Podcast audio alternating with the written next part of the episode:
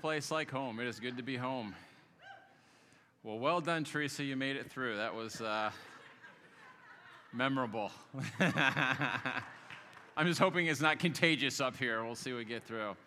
So, uh, Mary and I and uh, Rachel, we were just in India last week. And so, um, yeah, yes, yes, it's good to be home. a lot of fun. There was uh, one of our graduates from the Columbus School of Supernatural Ministry. He's been a missionary for 30 years over in India and he went and started a school of supernatural ministry in India. And so then that just sounded like a good idea. And so it was at a YWAM base, which is Youth with a Mission, started by Loren Cunningham. Uh, I made a, a major um, faux pas over there.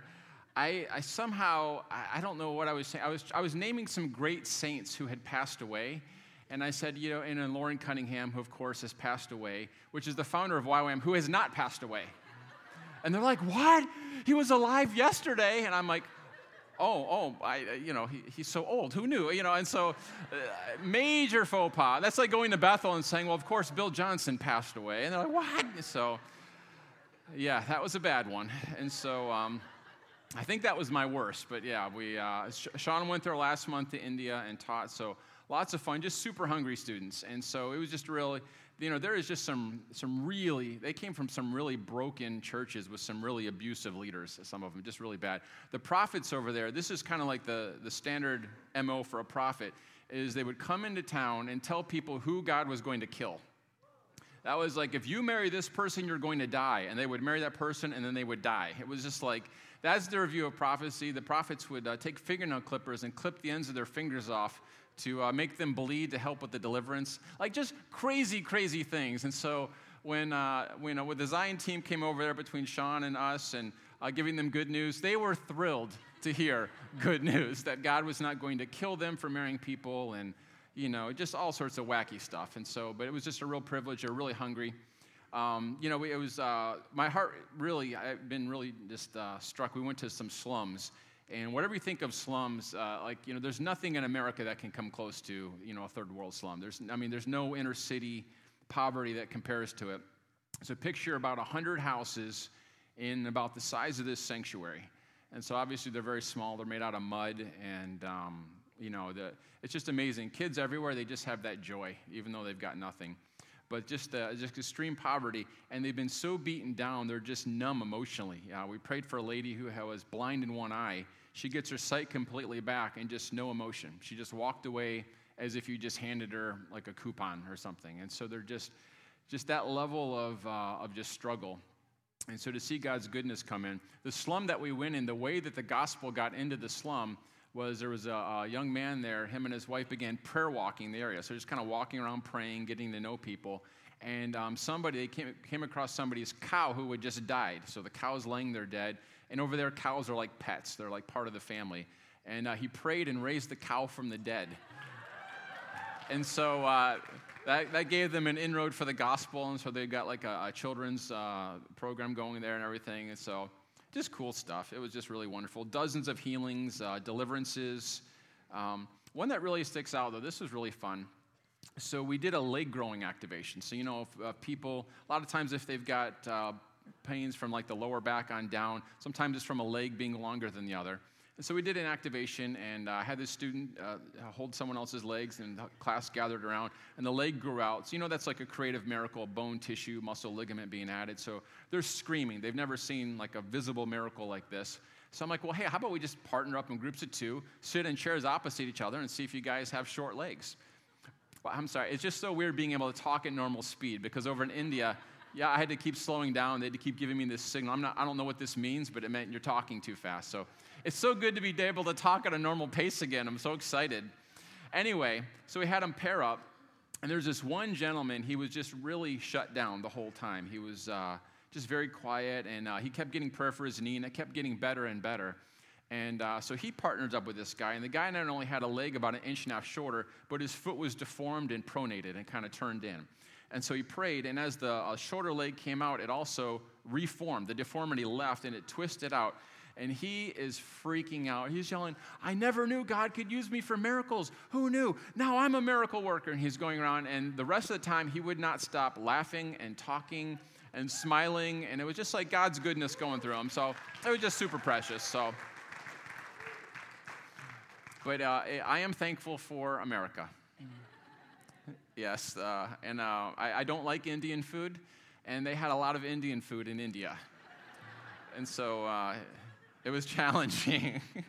I did a lot of like fake bites, like, mm, mm, yeah, yeah, wonderful. Okay, so good to be back. Thanks for letting us go there. And uh, if you'll turn with me in your iPhones to Hebrews chapter 2.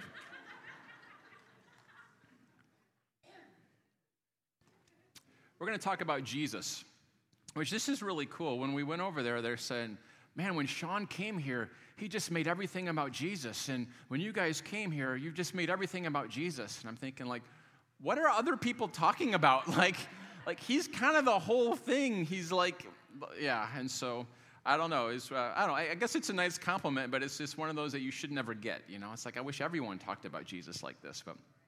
It was fun. Uh, Rachel did a bunch of activations with them and teaching. Mary got to lead worship and, um, and uh, talk to the worship leaders and the school worship leaders. And so, super fun. All right, Hebrews chapter 2. I'm going to be reading from the Passion Translation. I believe it's coming up there. And so uh, we're going to be talking about Jesus, our high priest, which may not sound exciting, but by the end, you'll have your shouting shoes on. You guys ready? Hebrews chapter 2, verse 14. Since all his children, speaking of Jesus' children, have flesh and blood, so Jesus became human to fully identify with us. He did this so that he could experience death and annihilate the effects of the intimidating accuser who holds against us the power of death. By embracing death, Jesus sets free those who live their entire lives in bondage to the tormenting dread of death. For it is clear that he didn't do this for angels, but for all the sons and daughters of Abraham. This is why he had to be made a man. This is why he had to be a man and take hold of our humanity in every way. He made us his brothers and sisters and became our merciful and faithful king priest before God, as the one who removed our sins to make us one with him. He suffered and endured every test and temptation so that he can help us every time we pass through the ordeals of life. I love how he's calling this translation calls him the king priest because he's a priest of the royal order of Melchizedek. So here's what you need to know about uh, um, Old Testament priests they represented man to God, and they represented God to man. So humanity would have issues, struggles, sins, and they would come and they would carry away those sins through sacrifices to God. But then they would come and they would mediate God's solutions to man. And we're going to see that Jesus perfectly did this. He, he, he, he carried our problems so that we don't have to carry them anymore, carried them away to God. But He didn't just take us away and leave us in neutral. He came and He brought back God's uh, power and solutions, whatever situation we uh, ever go through, back to us. Hebrews chapter 4, verse 15. Jesus understands humanity, for as a man, our magnificent king priest was tempted in every way just as we are and conquered sin. So now we come freely and boldly to where love is enthroned, to receive mercy's kiss and discover the grace we urgently need to strengthen us in our time of weakness. So, our salvation, our Christianity, everything hinges upon Jesus. And here's the neat thing about him he was, he was a human being, but he was also God. He wasn't just a human being pretending to be human, he was actually human. And the reason Bible says is he became a human to save humans. And so um, the plan of God is that he was going to deal with every human being in one person. So you need to understand this. You are either in Adam, which means you have a sinful nature and you have all the consequences that go with that, or you are in Christ, which means you are now righteous. And you're not, now God delights to treat you as if you were Jesus himself. So he has decided to deal with the whole human race if you are either one or of two um, men. But here's the concept in the Old Testament that we learn one person can stand for the whole. Okay, so the best illustration I know of this is uh, the story of David and Goliath. There was a, an ancient Middle Eastern warfare principle. And uh, if you remember this, Goliath is uh, he's coming down, he's taunting them. We see this in uh, 1 Samuel 17, 8 through 10. And he said this Goliath stood and shouted to the ranks of Israel, why do you come out and line up for battle? Am I not a Philistine? And are you not the servants of Saul? Choose a man and have him come down to me. If he's able to fight and kill me, we will become your subjects. But if I overcome him and kill him, you will be our subjects and serve us. Then the Philistine said, This day I defy the armies of Israel. Give me a man and let us fight each other. So here's the principle is, hey, why have all this widespread, widespread massacre and loss of life? Why don't you just choose a man who will represent all of Israel? And Goliath was going to represent Philistia. And whoever won, if, if Israel won, Philistia would become slaves. If uh, Philistia won, then all of Israel would become slaves.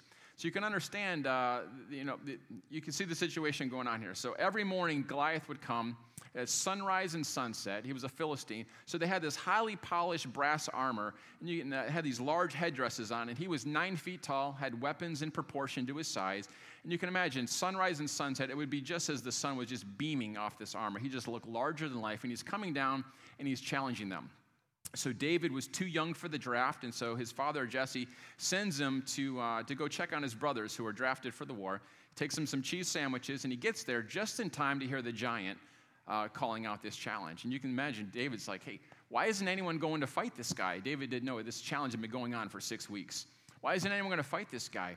And so um, Saul had tried to, king, the king of Israel, Saul, had tried to sweeten the pot. So he said this. He says, um, anyone who defeats the giant doesn't ever have to pay taxes again. And we're like, yeah, dead men don't pay taxes. That's not that great of an offer.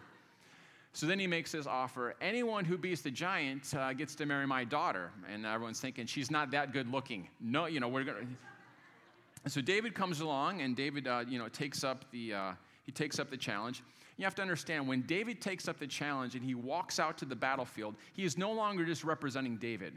He is, he is representing all of Israel. All of Israel is in David, even though they're not lifting a finger for the battle. He is their covenant representative, their high priest, if you will. He's their covenant representative. So as he walks off, they can feel the, uh, they can feel the soil underneath the sandals as David walks out there. They can feel the weight of the five smooth stones. And as David walks out there towards Goliath, he runs at him and he says this. He's actually uh, dancing around and mocking Goliath like a little mosquito, just, just like a, bothering him. He says this You come against me with sword and spear and javelin, but I come against you in the name of the Lord God Almighty the God of the armies of Israel, whom you have defied. This day the Lord will deliver you into my hands, and I will strike you down and cut off your head. I like this guy. This very day I will give the carcasses of the Philistine army to the birds and the wild animals, and the whole world will know that there's a God in Israel. I mean, I think we need to stand up and just read this verse over some. I don't know what we'd be reading it over, but it just feels absolutely amazing. So Goliath, he's got on this armor, he's trying to like, you know, swat away this mosquito. And so the armor only had one weakness. It was right where the visor came down. There was a small weakness in the forehead. It's like that small weakness in the Death Star where Luke Skywalker had to fire his laser cannon into that two meter thermal exhaust port. I remember led directly to the uh, reactor system. Of course, Luke had been training, uh, he used to bullseye womp rats on his uh, home planet of Tatooine in his T 16. So he was prepared for this. So it's a small weakness exactly like that. For those of you who don't understand Star Wars, that was just an amazing reference. Just appreciate it privately. Thank you. Thank you. More to come. Okay. And so, as David, uh, as he's dancing around, all of Israel can feel David dancing uh, as because David was not just doing this for them; he was doing it as them. He was their covenant representative. As he grabs a slingshot and he begins to swirl it around, they can hear the swish of the stone next to their ears. As he lets that stone go, hits him in that one weakness, knocks out the giant, takes, off the, takes the giant's sword, hacks off the giant's head, and he holds it up, and all of Israel yells, We won, even though they didn't lift a finger. Guys, this is the perfect picture of our story our covenant representative, our high priest, went and conquered the enemy. And we sat back there and said, We won, even though we did nothing to lift a finger. But in God's eyes, this is how it works one man can stand for all. You were in David. David's uh, uh, future generations, his children, his children's children, all of Israel, they had victory over the Philistines because of David's victory, even though they weren't born yet. You and I have victory over the enemy, even though we weren't born yet, because we were in Christ. He is our high priest. But here's what I want you to get the Bible says he was tempted in all points like we are, yet was without sin. He was tempted in his life before he died. I want you to see Jesus didn't just die for us, he lived for us.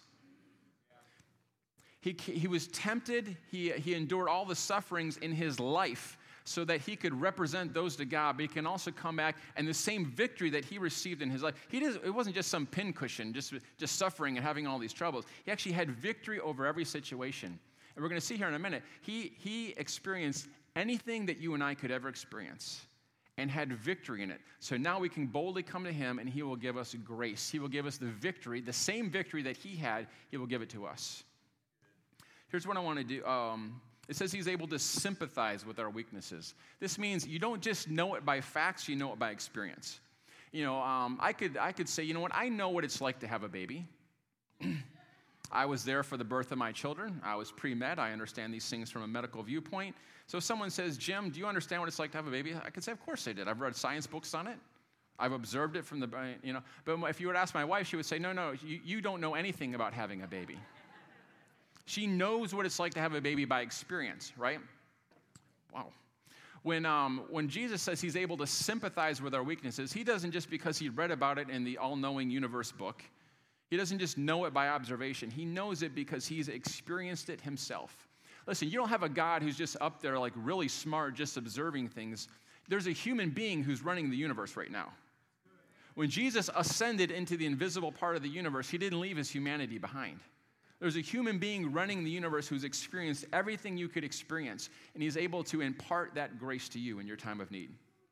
So I want to show you here how Jesus experienced everything. Because I know some of you are thinking, ah, he didn't experience what I've, I've experienced. Well, we're going to look at this here. So um, let's break this down to where we live. Break it down. Here we go. Jesus, Jesus was born. I tell you, Indian changed you. India changed you. I tell you what. Someone told me I look tanner. I'm like, I don't know how that's possible. And I rebuke that in the name of Jesus. I don't want to ruin my ministry to the Goths. Here we go.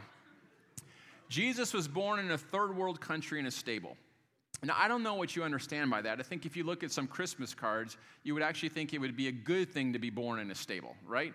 Um, here's what a stable was. And so the camels, camels are the most ornery animals on the planet. They are nasty, stinky, disgusting animals.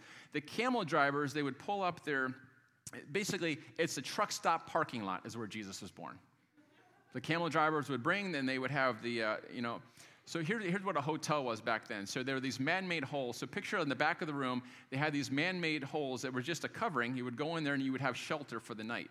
But in the, the stable would be the, the parking lot area where they would have the straw and the hay. So with all the fluids and the mess and the excretions that go with all that, Jesus was born into that environment. He was basically born in the parking lot of a truck stop. When God became flesh, he grew up under the stigma of being born out of wedlock. In the first century, that was really a big deal to have that, to have that follow you around.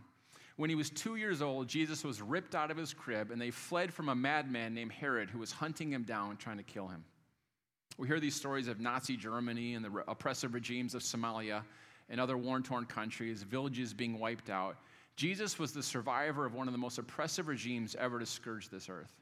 Jesus says, Listen, you fled from Hitler. I know what it's like. I fled from Herod. I know what it's like to flee for your life and to have that kind of trauma. Jesus was raised in Nazareth. And I'm, I'm not trying to be disrespectful, but here is the attitude of Nazareth what a dump. It was the slums, it was the Hicksville of the day. When Nathaniel uh, said this statement, he was echoing all of the, uh, of the New Testament people's attitude. He said this Can anything good come out of Nazareth? There was a Roman garrison at Nazareth, and so there was uh, Roman legions there. But why? Because the place was filled with terrorists. The, the, Jews, they just they could not crush their spirit, and so if you were the, to be assigned to Nazareth was the worst assignment a Roman soldier could get because they just wouldn't listen. And so if you were bad somewhere else, then you got assigned to be a Roman soldier there. And so um, Jesus grew up looking around the hills of Nazareth, and there was many crucifixions that took place all throughout the first century. And so Jesus grew up seeing what happened if you defied Rome. And the Romans, they hated the Jews. Like I said, it was the worst assignment you could get. Jesus knew what it was to be knew what it was like to be discriminated against by the Romans. Uh, he knew what it was like to be despised, to have a Roman kick him in the ribs just because he was a Jew. Jesus played in the streets. He was raised with his brothers and sisters. Have you ever thought about this? Jesus was the sinless one. Have you ever thought about a sinless toddler? If you've been around toddlers, you've never thought about a sinless toddler. I know your grandchild's different. I know about all that stuff. But can you imagine a sinless toddler being raised with sinful toddlers? That's, that's a lot of pressure in that little house in Nazareth. When Jesus was 12 years old, he was mentally ahead of the other 12 year olds, not because he had a super brain, but because his, his mind wasn't clouded by sin. And um, what was he doing at age 12? Remember, he was in the temple. He was arguing with the priests. He was actually with the intellectuals of the day. Uh, he was asking them questions, which is a way, it was a rabbinic way of, uh, of arguing back and forth. At 12 years old, uh, his parents lost him. He spent three days looking for them. And, uh, and they, he came back and he gave an interesting answer. He said, I must be about my father's business. And it says that he submitted himself to his parents. Okay? Have you ever been a teenager that knew more than your parents? Okay, Jesus actually did know more than his. I know, just for your teenagers, you do not know more than your parents. Okay, but Jesus actually did. Okay, and here's what it said it said he submitted himself to his parents, which means he had enough information to be rebellious, and yet he submitted himself. So, any child who's feeling that churning of going from childhood into adulthood, Jesus is able to comfort you with that same grace and give you wisdom for how to work through that circumstance. It must have been a parent that just said it's good. Yes, yes. Say that again, slower. Yeah. No, it is good. Thank you, Jesus. Uh, at age 12, he, um, he was an apprentice to his father to become a carpenter of Nazareth. We're talking manual labor, we're talking long hours. Have you ever come home at night just dog tired? The, the human being that's running the universe, he knows what that's like. And then we get nothing. I mean, we get a picture of him at 12 years old, and then we go to 30 years old, we hear, absolutely nothing. I don't know about you, but I'm thinking when the Son of God's on earth, I want to know every single detail. Have you ever wondered why we don't hear anything from like ages 12 through 30? I would submit to you here's the reason. It's because he was so like us, there was nothing to write about. I think we just think Jesus is this charismatic holy man, just going from one miracle to the next. So they, they probably wouldn't write a life, uh, a book about our life. You know, we get up in the morning, you know, brush our teeth, hopefully. You know, we go to work, eat, come home, eat, do something else, sleep, brush your teeth. Like, like that's not like exciting stuff. But that's normal life. And Jesus had a normal life in the kingdom of God apart from his uh, public ministry. This is where, uh, when God became flesh, he was actually getting the revelation of what it's like to live in the kingdom that he preached in the Sermon on the Mount. All this stuff he taught in the Sermon on the Mount. Listen, here's a principle it's illegal to teach something in the kingdom that you haven't experienced yourself. So here's Jesus. He's experiencing the kingdom. I think we think these things in the Sermon on the Mount are just like these, these nice little platitudes that are just kind of floating out there. And no, no, this was, this was heaven meeting earth and the, and the pressures of life. So when you see things like, um, remember, Jesus lived in Nazareth where the Romans hated the Jews. And uh, one of the favorite things the Romans would do is they would see a young muscular Jew and they would grab him and just take his coat. Remember what Jesus said? If anyone takes your coat, give him your shirt also. Where do you think he learned this? He learned it during those years between ages 12 and 30. And he wouldn't let them steal it. He would just add them, add this shirt to them. As it can you just see how confused the Romans would be? They'd steal the coat, and he'd be like, "Hey, you forgot something here. This looks about your size. Who is this guy?"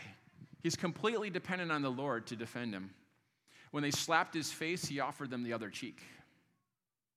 When uh, the Romans were on the march and they were carrying their enormous backpacks, they had a law that said you could find a, uh, find a Jew and make him carry your backpack for one mile.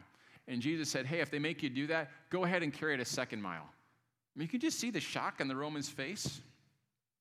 It was during those years that he stood at the grave of Joseph, his earthly father, the only, the only earthly father that he had known. Jesus understands grief. He knows what it's like to go back to an empty house and to take over the responsibilities as head of a house, to make decisions about a budget, to deal with strange customers in the business. Have you ever sat as a young business person uh, with hassles and bills and have to choose not to cheat? God, when He became flesh, He knows what it's like to go through those things. He became so successful in Galilee that He became known as the carpenter of Nazareth and all the problems that go with that. He knows what it's like to trust God. Uh, he, remember when He said, He who cares for the birds, of the, uh, of the air, he also cares for this little house in Nazareth as he would pray these things and as God provided for his taxes and his every need. And when he taught that in the Sermon on the Mount, he wasn't making that up as he went along. This was him in experience with his father. Then there's the anguish of leaving everything behind, everything he knew, family, friends, all that, to go and uh, follow the call to his ministry. And he goes into the wilderness to face Satan. Never had Satan faced a man since Adam. He would always send his demons to do his bidding. And uh, Satan tempted Jesus with everything that he did with the first Adam, except this one was without sin. This one was absolutely perfect. It was the decisive moment when Jesus trashed Satan in the wilderness and said he uh, disarmed the strong man. And this is when you begin to see Jesus would go into places. Apparently, the demons have got some kind of network going. And so they would tell each other. So uh, Jesus would walk in, they said, You're the Holy One of Israel. Are you here to torment us before the appointed time? Because you completely disarmed the strong man. This is your son of David here trashing Goliath. And when he does it, we shout, We won, even though we didn't lift a finger. Jesus knows what it's like to be misunderstood. Remember, his brothers didn't believe in him. Uh, his mother, they didn't even understand. If you remember when he went to Capernaum, his family tries to have him committed and says, You're crazy. Jesus understands rejection, he understands loneliness. Here's one you might not have thought of Jesus understands failure. If you remember, he went to Jerusalem and he says, Oh, Jerusalem, Jerusalem, I've longed to gather you as a mother hen gathers her chicks. And he, it says he uh, wept great sobs over Jerusalem. God knows what it's like to fail. He knows what it's like to be temporarily homeless. It says the Son of God has no place to lay his head. In Matthew 12, we see Jesus and his disciples. It was on the Sabbath day. They were walking by, they were hungry, and they were picking grain. Jesus knows what it's like to be completely dependent upon the Father for provision. He has not just been there, but he's been victorious in it. Like I said, he hasn't just been this pincushion going through difficult times, but he's actually been victorious in it. So here's the good news is you can come to him and share intimately your pain, and he will understand what that is. But did you notice, though, um, when it comes to his life, it seems like the last week of his life got really intense. The sufferings, the beatings, the scourgings, the mockings. And um, have you ever wondered why Jesus had to suffer? Because I think a lot of people, you know, it's the blood that covers the forgiveness of our sins. We understand that. But the Old Testament lambs, they didn't suffer. They just pulled back the head, cut the jugular vein, the blood was shed, the sins were covered. And so the, um, a lot of people just think Jesus came to shed blood on the cross, but why the sufferings, the beatings, the tearing out of his beard, the mocking, the scourgings, the crown of horn, thorns, the crown of thorns, the crown of thorns, and all this, the hell that he went through on that final week. Have you ever wondered why he did that? Why not just get straight to the death if that was he was after? Here's the reason is because he was our high priest. And there's things that you will grow up here in this world that you experience that he couldn't just experience growing up in Nazareth. He had experienced every single horror that you could ever experience. Isaiah, in his great prophecy, he said, Here's what the Messiah would do He would bear our griefs and carry our sorrows. Here's what the word grief means it means weakness, distress, anguish, heartache, sadness, mourning, misery. So here's the picture Jesus took our inner sickness and our outer sickness. It said he carried our sorrows. It means pain of the mind and body, mental, emotional pain of one who was hurt by others. There's a lot of you here today, and you have pain that was inflicted upon you by parents, by other people, things that you didn't deserve. And I want you to look at what Jesus went through. He was betrayed. Now, in light of everything that we've just said, why did Jesus have to be betrayed? It had nothing to do with the covering of sin. It had everything to do with him being a faithful high priest that would experience everything that you could ever go through so that he could comfort you with that. So we, uh, that's why we have Judas the betrayer, because Jesus had to know by experience a best friend stabbing him in the back. Anyone in here who's gone through a divorce or a betrayal, the Son of Man knows what it's like to be betrayed. It's interesting. Do you remember how Judas betrayed Jesus? He didn't just come up and just point at him. He didn't just come and say, That's the guy. It says he went and he kissed him on the cheek. And if you read the margin of your Bible, he kissed him repeatedly. I mean, today it'd be like coming up to someone and give them a big bear hug, like you're so glad to see him. I mean, can you imagine the hurt of that? I'm sure Jesus would have just rather been slapped in the face. Jesus knows what it's like to be betrayed by a good friend and have that knife turned in there and twisted. Jesus understands emotional abuse. When Peter, his best friend, and John, maybe his very best best friend, uh, Jesus is on trial in the uh, high courts of Annas, the high priest, and Annas asks Jesus a legal question. He says, What do you teach? Jesus responds with a legal response and says, Ask those who heard me. In other words, ask my witnesses. There's two of them right there. Remember what happened? Now, here's Jesus at his greatest time of need, where he really needs someone to get his back. And it says, John slumped down and warmed his hands. Remember, they were out in the courtyard. And Peter blasphemed and cursed and said, I don't know what you're talking about. And do you remember reading these words? It says, And the Lord turned and looked upon Peter. I mean, can you imagine, like, man, the betrayal, the absolute emotional abuse there. You understand what I'm saying here? He was denied justice, the, uh, the way that they did the court at night, the way they had the witnesses that couldn't corroborate their stories. He was denied human rights. There was physical abuse, obviously, the cross, the lashings, the verbal abuse. But here's another thing Jesus understands sexual abuse. In the West here, we've never seen an actual portrayal of the, of the cross of Christ. When they, would, when they would crucify someone, they would strip them of their clothes. They'd be crucified naked, and then part of the punishment was to be mocked. So I want you to get this. Here's Jesus, this pure man Jesus, who's never entertained an impure thought, now being forcibly stripped and put up there. There's not a judge in Columbus who would say that uh, someone who has been, who wouldn't say that someone who's been stripped naked and forcibly put on display for mockery, that's not sexual abuse. There's some of you here today in, in a room this size that you've had things done against your body that you did not want to have happen. And I've got some good news for you today. There is a human being running the universe who has experienced everything you could experience. And he hasn't just taken it upon himself, he had victory in it and He wants to give you that same victory. We're going to do an exercise here at the end, and I've watched uh, person after person get set free from uh, those kind of wounds from sexual abuse and those things in an instant. The healing of your emotions can happen as instantly as the healing of your body, as quick as a tumor going away. Remember at the end of his life, uh, when he was on the cross, it said that some ladies from Jerusalem came and they had a sponge with some narcotics on the end. And uh, what they would do is, as people were at their worst point of pain, it would kind of take the edge off of it. Remember, Jesus refused it. Why would he do this? Because he wanted to drink that cup of suffering to the full, so that he would know by experience everything you could ever go through. And when he rose from the dead, your grief, your sorrow, your sin, he's taken it, he's totally experienced it, he's carried it away, which means if he's carried it, you don't have to carry it anymore. That's the answer to all of the abuse that was brought on by your childhood, that's why you're able to lay down the betrayals and the divorces that have ripped lives apart.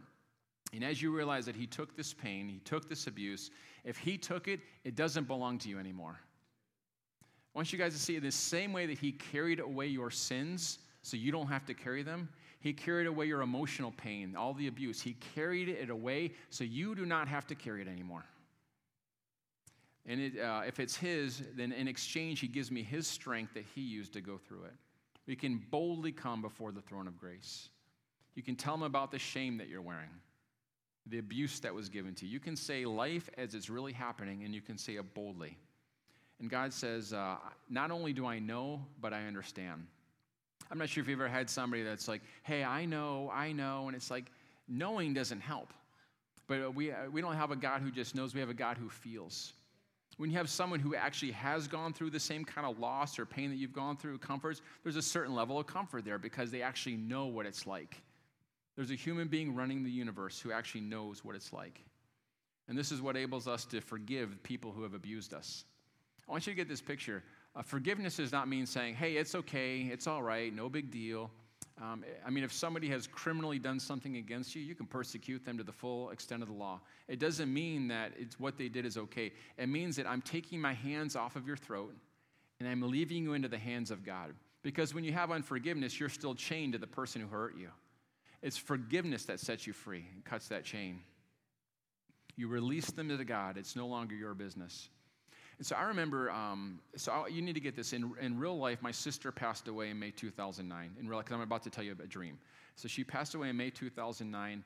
Um, my cousin Jane, she passed away uh, a year or two after that. And uh, so in this dream, uh, Jane's sister Heather, my cousin, and me were sitting there, and we were grieving the loss of our siblings. And it was just, it was just really heavy. And I woke up, and there was like this demonic, uh, just grief on me. It was so toxic I could hardly breathe. But there was a part of my flesh that wanted to partner with it and just kind of wallow in it. I don't, I don't know if you know what I'm talking about, but it, it almost would have felt good to just grieve at a toxic level. I don't know how else to describe it. And I'm sitting there, and it's like this thing was trying to get me to partner with it. And I'd seen other people partner with that toxic grief, and I could hardly breathe. And then this thought went through my mind. I know it was the Holy Spirit. It was like Jesus carried this grief so I don't have to. And it was like the moment that, that that thing was revealed to me, that thing instantly lifted off and never came knocking on my door again. And I began to ask the Lord about it. I'm like, what was that? And it was uh, Isaiah 61. The Spirit of the Lord God is upon me because the Lord has anointed me to bring good news to the poor. What's good news to the poor? You don't have to be poor anymore. He has sent me to bind up the brokenhearted, to proclaim liberty to the captives, and the opening of the prison to those who are bound to proclaim the year of the Lord's favor and the day of the vengeance of our God. Interesting, when Jesus quotes this verse in the New Testament, he leaves off the phrase, in the day of the vengeance of our God. Between the cross of Christ and the second coming, there is no vengeance of God. You will never experience the wrath of God, is what uh, Romans 5 4 says. The day of the vengeance of our God is at the end of time when believers will be rewarded and unbelievers will be judged. Verse 3, here's the key here. To grant those who mourn in Zion, he's actually talking about our church. It's so powerful here. to grant those who mourn in Zion, to give them a beautiful headdress instead of ashes. They had ashes, they got an exchange. He didn't just take away the ashes, He gave them beauty. This is how God does it. It's this divine displacement. You see it in this word instead. He gives them a garment of praise instead of a spirit of heaviness. I think I skipped one. The oil of gladness instead of mourning. They might be called oaks of righteousness, the planting of the Lord, that he may be glorified.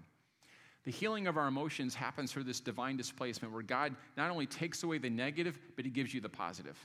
You're not just out of the red, you're way into the black. Beauty instead of ashes, the oil of joy instead of mourning, the garment of praise instead of a spirit of heaviness. So I remember uh, it was a couple years ago, we did a cancer free Sunday in May, and it was just a really good idea to do cancer free Sunday. I think since then we've just thought, let's do every Sunday cancer free Sunday. But this one we've actually, we actually just set aside and we're like, hey, if you know people with cancer, how many of you guys remember cancer free Sunday? How many of you guys were there for that? And so, you know, you know you, I would stand up there making all these bold claims about Jesus. And we had people line up who had cancer, and I don't know, there's maybe like 15, I don't remember what it was. And uh, I remember I went to pray for the first person, and the person I had, had uh, tumors that could be seen almost through their shirt and definitely felt. Praying, nothing happened. Praying, nothing happened. And I had a thought maybe I should ask the Holy Spirit what to do and not just move in my little formula. Always a good idea. And so, so I'm standing there, feel, kind of feeling the pressure. Here it is, cancer free Sunday. Nothing's happening. Performance anxiety starting to happen. Eyes on myself, which is the opposite of faith. Faith looks at Jesus. So I'm like, Holy Spirit, what is going on here? And he takes me back into a memory. A few months, a few months before that, uh, we had Saturday night service back then. And, um, and uh, in the Saturday night service, this uh, Catholic lady came in. She'd never been to a Protestant church, and she's in a wheelchair. So she comes rolling in there. And so after service, I was talking to her. And as I'm talking to her, I just kind of get this knowing. And so I just said it to her. I said, Listen, I feel like you're carrying something the Lord doesn't want you to carry. She was super precious and in it. She goes, Oh, really? And I'm like, yeah. And it says, what do I do? And I said, so ask the Holy Spirit what you're carrying that he doesn't want you to carry. So, Holy Spirit, what am I carrying that you don't want me to carry? Oh, unforgiveness towards my father. She's gasping just like that. She was super cute. And, um, and she's like, uh, what do I do with it? And I said, I want you to look at this. I said, um, you can't receive something while you're still holding on to something. I said, so he wants you to let go of that unforgiveness, but he wants to give you something instead. And I said, so ask him what he wants to give you. Holy Spirit, what do you want to give me? I see a field. What does it mean? I'm like, I have no idea. And I said, uh, Ask the Holy Spirit. And so you ask the Holy Spirit. Oh, I see him taking me by the hand and walking me into freedom. I said, I said, that's it. I said, so here's what I want you to. I want you to let go of that unforgiveness, and I want you to receive that. And so I just, I said, whatever that looks like between you and God. So as I just watched her, I didn't see anything physically with my eyes, but I could just see this exchange taking place. And she was just, man, something lifted off of her. She's like, thank you. So I didn't even think to pray for her and um, she uh, rolls up to the front, and within two minutes, she's out of the wheelchair. The doctor said she would never walk again. I think it was like three years in the wheelchair. And she comes, she comes walking by me, and she's pushing her wheelchair, and she says, My husband's never going to believe this. yeah, it's so good. And so, so I, you know, I'm praying nothing happened, praying nothing happened. All this flashes through my mind. So I'm like, all right, let's do this exchange. And so we just kind of stood up and just in front of the whole congregation was like, listen, uh, I believe many of you are carrying things God doesn't want you to carry. Had him do the exchange, went and prayed. Whew, the tumor went completely gone. And we just began to get breakthrough after breakthrough after that. So here's how I would like to end the service. I believe in a room this size that uh, there's many of you who are carrying things that God doesn't want you to carry. And so if you will just close your eyes for a moment, we're just going to do a little, uh, just do a little exchange here with the Holy Spirit. And uh, I just want to encourage you that whatever you're holding on to, he can remove it as instantaneously as those tumors uh, removed. And so just let him highlight that. So just ask this question. We're going to ask a question that you're either going to get a knowing or a picture. This is how the Holy Spirit speaks. Remember, it said Jesus knew in his spirit. So you're just going to kind of get a knowing, you're going to get a picture. So here's the question Holy Spirit, what am I carrying that you don't want me to carry?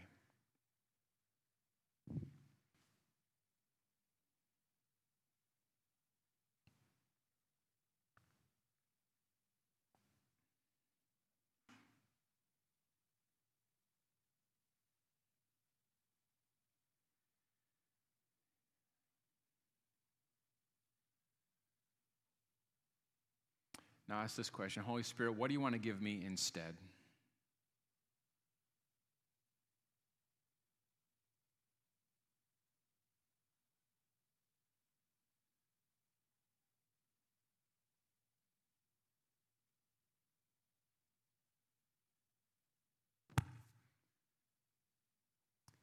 Look at me for one moment here.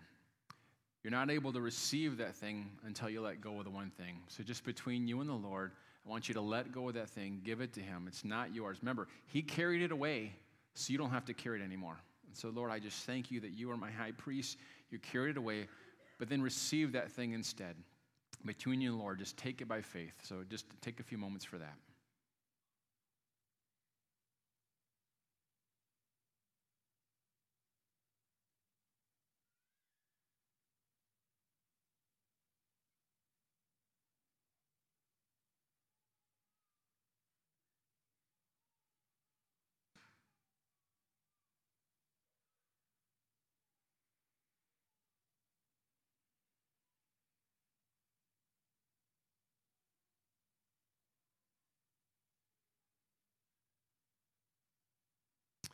Jesus, I thank you that you are a great and faithful high priest. that you really have experienced everything that we could. You tasted that cup of suffering to the full so that you could comfort us in our time of need. And Lord, I just thank you for the exchanges that are taking place and will continue to take place as you free up your people to receive everything that you paid for. How many of you felt like something happened, like you exchanged something there? Awesome. Before we leave, I'd just like to close out with this. If there's anyone in here and you do not know Jesus as your Savior, uh, you've never trusted Him, I'm not talking about if you were sprinkled as a baby. I'm talking about have you made a decision that says, I'm going to follow Jesus? And uh, when you're trusting Jesus, you're not just believing facts about something He did 2,000 years ago. You're saying, Jesus, I'm trusting you with my life, with my marriage, with my school, with my business. Like, I'm going to learn from you how to be like you. And so, if you're here today and you have never trusted Jesus, I just want to give you an opportunity to follow Him so I'm just going to ask you to do something bold. And uh, if we've got our ministry teams come forward and uh, just line across the front. And I'm just going to ask you to do something bold, not trying to embarrass you, but I just want to give you the power of the scripture. Jesus says, If you confess me before men, I'll confess you before the Father. Here's the good news of the gospel news means it's something that's already happened, it's not something that you must now do. This isn't like, okay, I'm going to try harder. Here's the good news is Jesus has already done everything that you need to become a follower of his, and he will continue to give power to live life after him, not in your own strength, but in his. So if you're here today and you, would, you say, listen, I want to follow Jesus, I don't know what, I've never done it, or maybe it's been a long time and you want to come home, I'm going to ask you to do something bold. Jesus said, if you'll confess me before men, I'll confess you before the Father. And so, if you're here and uh, you want to become a follower of Jesus, you have not done that before, or maybe you just wandered away, I'm just going to ask you to be bold and just raise your hand, and I'm going to ask you to actually come down front. And so you can pray with our people. Is there anybody here? You do not know Jesus, but you want to become a follower today. Be careful of scratching your eyebrows. You might get counted there. So, anybody, you do not know Jesus, but you're like, hey, today's my day. Your, your heart's probably pounding. Your uh, palms are probably sweaty. It's okay. Uh, this is family. We've all had a moment where we crossed that line. Is there anybody in here? All right, let's stand.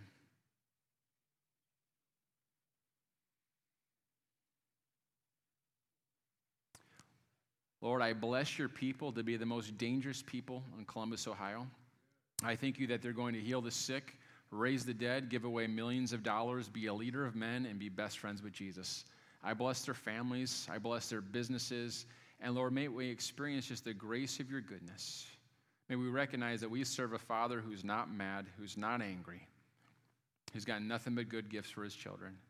So I bless this church to run into their destiny, to be kings and priests in their marketplace, in their grocery stores, in their homes, in their schools. And now, Lord, let the name of Jesus be held in high esteem in this city because of the people in this room.